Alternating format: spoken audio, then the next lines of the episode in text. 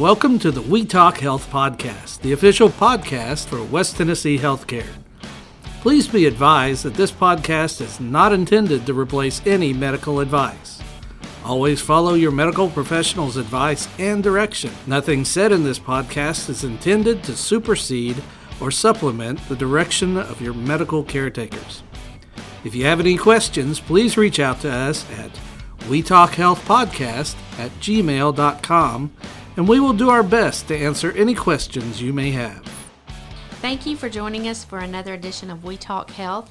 This is Lori Smith, and I am here with Amy White, nurse practitioner with our GYN specialist for West Tennessee Medical Group. Amy, we are here today to talk about breast cancer awareness and to talk about some different facts and risk factors that women need to know about. So, can you tell us a little bit about your experience and how you've worked or any personal experience you've had with breast cancer? Sure. Thank you. First, thanks for having me. And let me just say that breast cancer and talking about breast cancer is one of the most anxiety producing topics for me. Personally, one of my very best friends was diagnosed with breast cancer at age 38. Thankfully, due to early detection and treatment, she's doing very well, but it is a topic that hits close to home for me. Dad's mom was diagnosed with breast cancer in her 70s and she died. And I believe that she died because she did not go have her yearly mammograms. I believe she'd still be with us today. And when it's my time to go have a mammogram every year, it is just a very stressful day. And so I think as a as a woman, it's important for us to know our risk factors, to know what to do if we feel a lump, to know who to call and what the steps are if that happens. So that's great. So we're going to unpack that just a little bit because there's a lot of good stuff there. Breast cancer. I know as a woman, I think those are probably the two most feared words that we could hear. Sure. You know, according to the American Cancer Society, where does breast cancer fall kind of on the scale of sure. being diagnosed or common among women? Well, it is the second most common type of cancer in women, only second to skin cancer. 270,000 women are diagnosed with breast cancer yearly. But the good news is that mortality rates are decreasing over the past few years, and I think that's because we're finding it earlier and we have better treatment options. Risk factor over our lifetime as a woman is one in eight. So that means if you have a group of eight women, one of them is going to develop breast cancer in her life.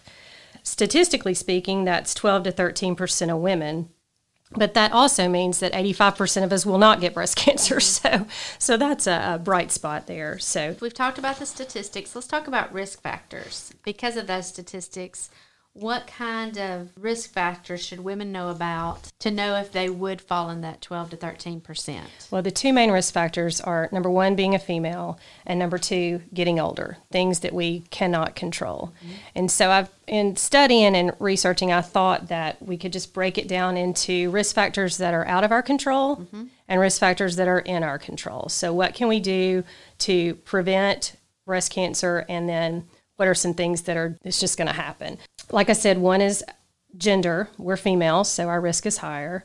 And as we have more birthdays, our risk for breast cancer goes up. Women over 70 are at higher risk than women that are 30. So, also, other things that are out of our control is how old we are when we start our period and how old we are when we go through menopause. So, the more time that we are influenced by hormones, meaning when we start our period and when we stop having our period, that if that time frame is longer, then we're at increased risk.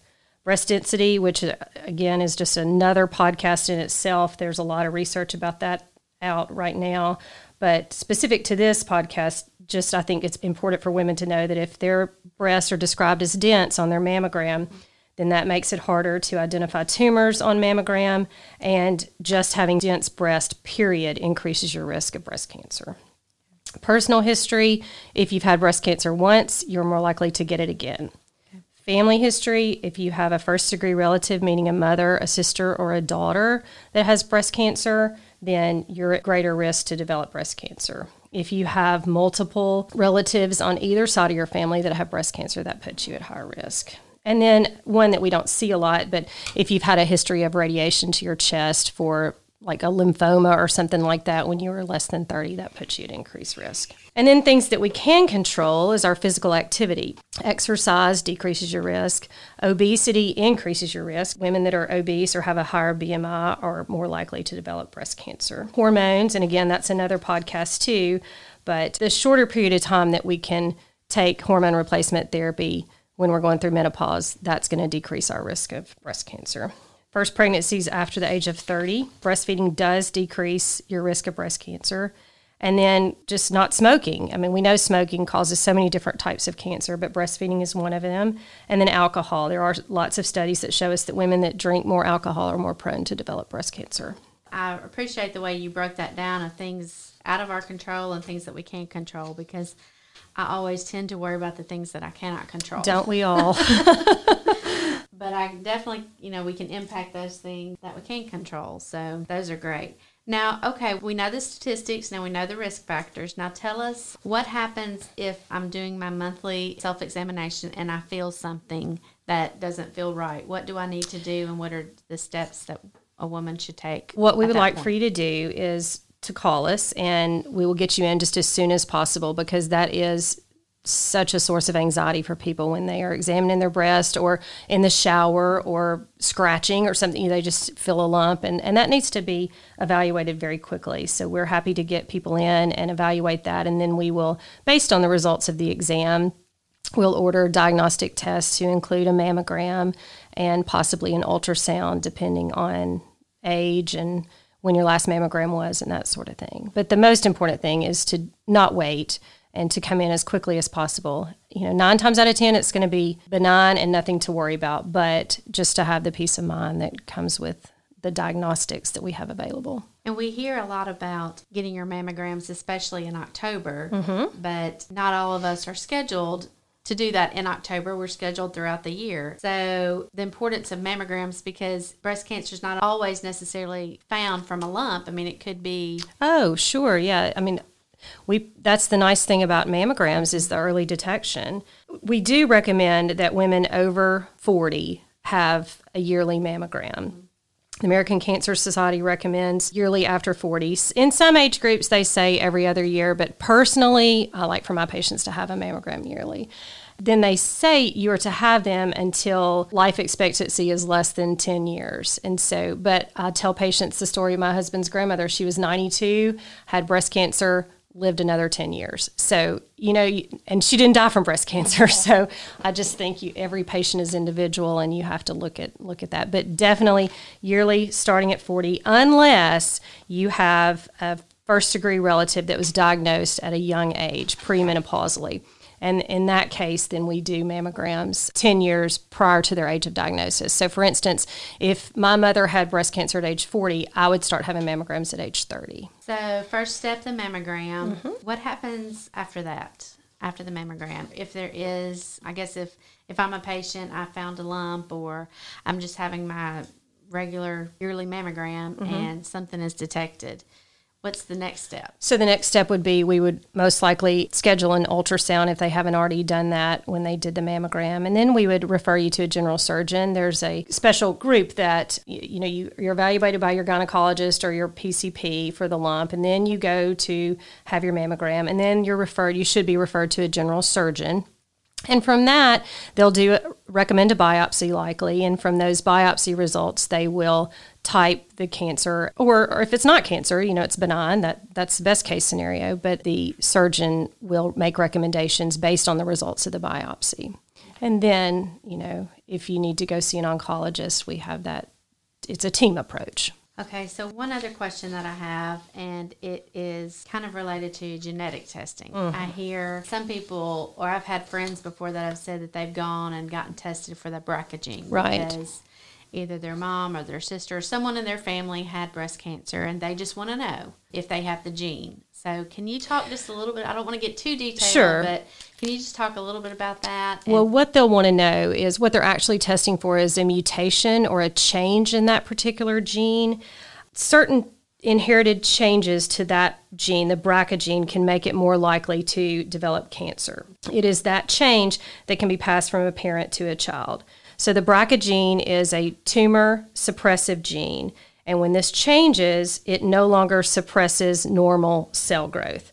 So, if someone is positive for BRCA1 or BRCA2 mutation, then they know they are more likely to develop breast and or ovarian cancer. Any other tidbits we need to know about? Well, we talked about lumps. I think that that's not the only thing that brings people in. There are other signs and symptoms of breast cancer.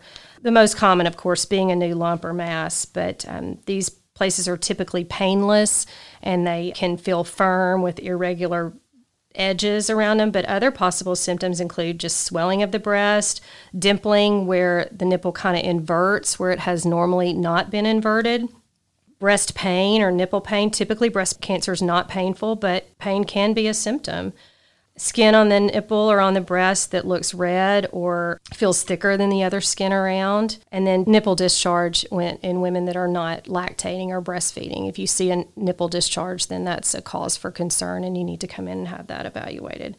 Uh, swollen lymph nodes under the arms, sometimes we notice those and that's a, a sign.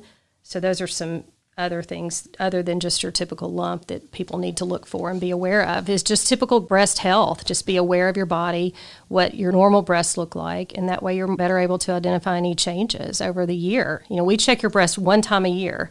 If you're over 40, you get a mammogram one time a year, but you being aware of what your body looks like and feels like is important to recognize changes that happen. Definitely. A lot can happen in a year. It sure can. It sure can. Sure. Okay. Well, and I feel like I'd be remiss if I didn't point out that we're speaking mainly about women today, but oh, true. Yeah. but men could could also be diagnosed with breast cancer. That true? is true. Okay. That is true. And if your father or brother have breast cancer, that does put you at risk for developing breast cancer.